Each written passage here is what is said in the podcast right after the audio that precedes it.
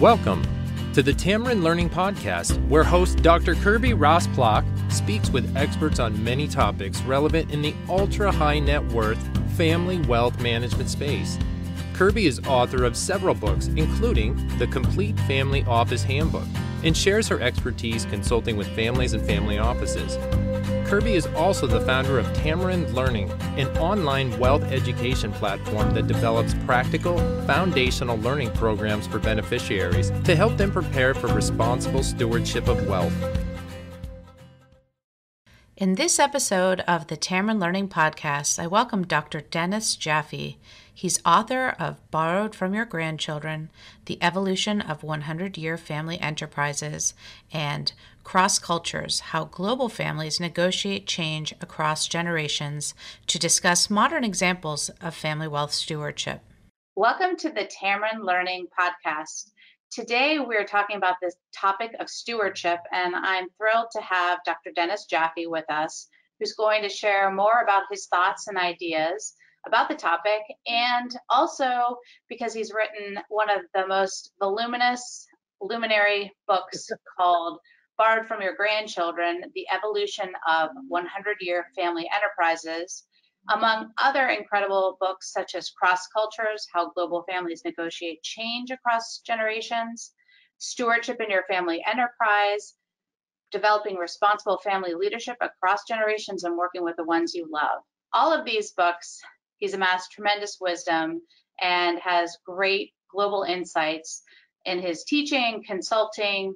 He's won numerous awards um, from the Family Firm Institute. He won the 2017 International Award for Service. In 2005, he received the prestigious Beckhard Award. In 2020, he was special commendation as an individual thought leader in the space of wealth management by the Family Wealth Report. And Dennis has a BA degree in philosophy, a master's in management, and PhD in sociology from Yale. So we are thrilled to have Dennis here today, and I'm thrilled to dig into this important topic of stewardship. So, Dennis, let's think about stewardship because it has so many connotations. Can you give us your modern take on what it means to be a good steward? Well, it's a tremendously um, uh, deep and central topic for um, family enterprises, so much so that I actually used it in the title of uh, one of my books.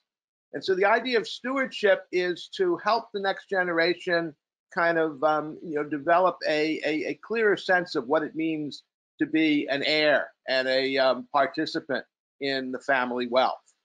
So ownership um, has a kind of a personal meaning to most people, which is it, it's mine. I can do with it what I want. Um, I have this this new sweater, my sweater. Um, uh, but the idea of stewardship adds another dimension, and, and this is really important um, to families. The idea that um, there, there's a connotation of, of, of uh, serving and taking care of the resource that you have. So you you have the the wealth, and it's it's it's yours but it's not yours because it's yours um, to kind of uh, have and enjoy. But there's also a responsibility connected to it. And this is what families um, are increasingly teaching their next generation. So the idea that you are an owner, but that, that, that doesn't give you an unlimited license, that there's some sense that, that the family will also contain people that haven't been born yet and they want to benefit from this. And if you use it up, or you know kind of overuse it, um, then it won't be available for them.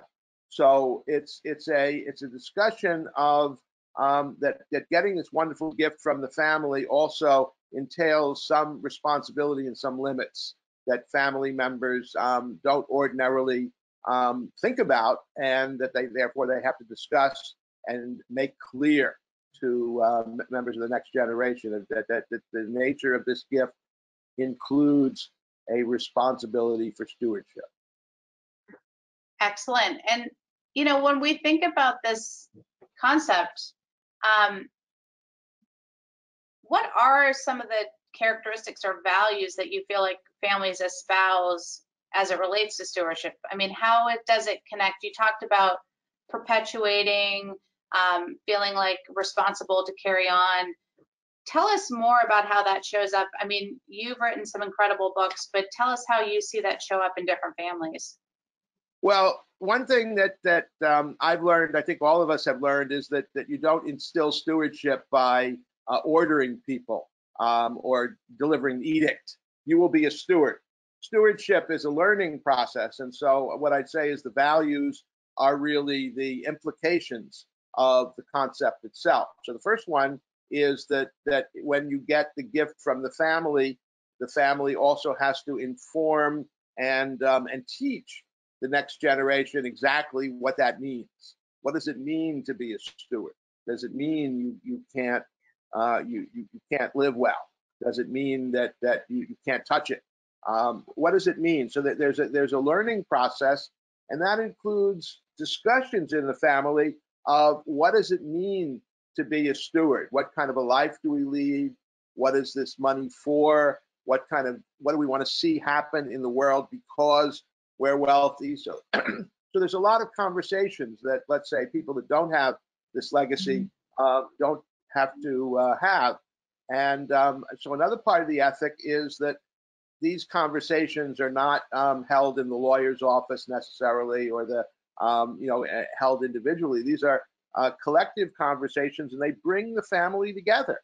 And the family talks about it. And the family, next generation, comes to see, aha, I see why stewardship is important and I see why it's meaningful for me. So there, there's a kind of discussion of the social commitment, um, a discussion of, of what do we want to accomplish, what do we, and, and, and there's another element which I think is tremendously important, which is uh, with the shared legacy, um, and the stewardship comes some commitment to do something together um, that, that, that's more than just individual. Just being a good person is, is certainly fine and wonderful, but with the uh, legacy and, and the wealth of the that's collective in the family, the family starts some discussions about um, what can we do together.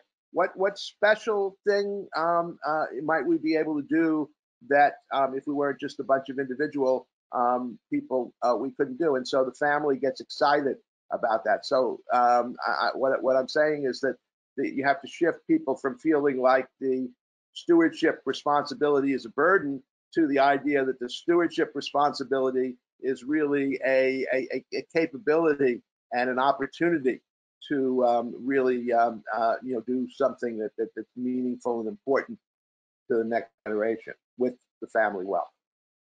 I love that. I love that idea of stewardship as an opportunity and as a connection point for not just you as an individual, but to broaden and to make it a, a shared family mm-hmm. experience that has weight and meaning that will likely have impact for generations to come if you set that mm-hmm. expectation early on.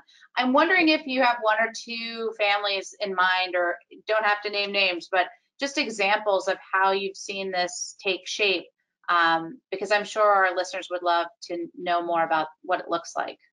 Well, you know, so this is not a theoretical concept. It's not my idea of what's a good thing. That that in in the book and in, in my study, I interviewed a hundred uh, families that, that had gotten together and been stewards across uh, multiple generations uh, all over the world. So this is uh, what I, what I learned is I have hundreds of interviews and, and stories of families, and this is what these families do. So here, here are two, um, you know, kind of interesting example. One, um, and, and, and these examples are, are ones that are um, not just one family, but but but I've seen this in different forms in several families. So a third or fourth generation young person may be uh, in a family where um, you know they that that generation now has 30, 40, even 60 or 80 people. So, so they're not a family or a household anymore. They're they're kind of a community of people. And this next generation people, a person, um, you know, kind of grows up and, and sees, gee, the people are um, people are moving different places. We don't live in the same town anymore. Um, we're we're um, getting education. Some of us are living even in different countries. Um, uh, we're we're um, expanding. But um, it seems like the people in our generation are really, really interesting. And we just don't know each other well. We, we, we're not really connected. And so this person becomes what we call a family champion. and uh, begins to take stewardship as being let's get this our generation together to kind of talk about who we are, to get to know each other. If we don't know each other, uh, we don't really we, we, we may benefit, but we don't really connect.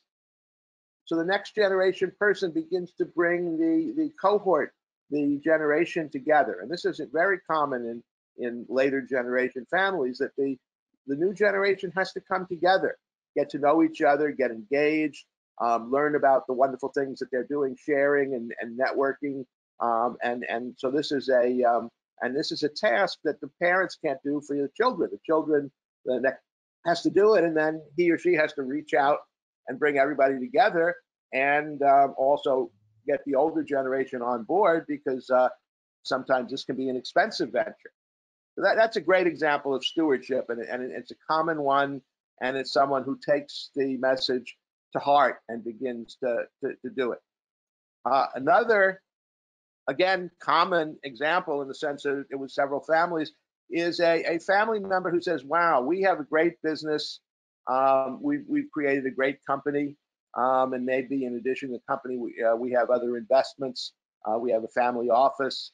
Um, we have, um, uh, you know, we, we have a, a foundation.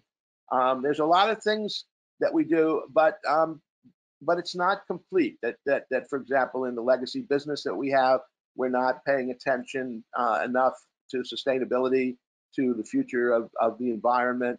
Um, our investments are um, making us uh, wonderful, um, uh, you know, kind of returns and creating more wealth for the family. But but we're not. I'm not really sure that they're um, uh, you know they're fulfilling our uh, values um, to create a world for the next generation.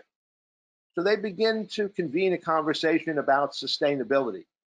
And this is something that, that great large networks like the Family Business Network, which is a global network of families, have started to do, which is to say families should come together and talk about their values and talk about sustainability and even reach out, even if they don't work in the business, reach out to the business, um, look at their investments, and begin to say, what is our what is our score? What is our um, relationship with long-term sustainability? And and what what I find is that a member of the family kind of gets religion about this and gets excited, but it doesn't stop there. It doesn't become an argument, um, you know, with, with, their with their father or mother. Um, but it really is is something that where where the generation gets together and say, let's build upon what we have. Let's not throw it out. Let's not blame uh, each other, but but let's build um, create some change in the business, the investments, the, the things that we do, um, so that it, it, it, more clearly represents our social commitment.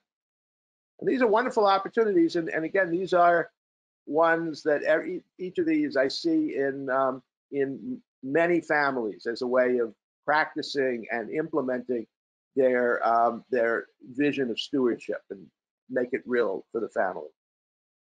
That's fantastic. Thanks so much for those two great examples. The first one around stewardship really being driven by the up and coming generation, as you call them, the family champion, who might inspire a conversation with um, the more senior generation to talk about the collective and what stewardship means. And then the second one I heard you say was more fo focused on sustainability and the impact that sustainability might have in relationship to a family enterprise or to a collective family trying to identify how are they going to sustain this? What does this look like? And does it have maybe some um, social impact connotation? Or how does it again bring family together? I love both of those examples. Um, dennis in closing are there any one or two takeaways that you think are most critical to stewardship and being successful at it? Well, it, I would say the takeaway is every family, um, whatever their level of wealth, um, has to have a, a conversation. Uh, most uh, families generally don't talk about wealth, and they they um, therefore um, just kind of leave it for everybody to make their own conclusions. And I think the first step of every family is to get together and to say, what does our wealth mean to us in terms of our lives? How does it affect us? And most importantly, what is our wealth for? So we have more wealth than we can use. we have more wealth um, in some cases than we can even imagine. Uh, what do we what do we want it to do? What's it for?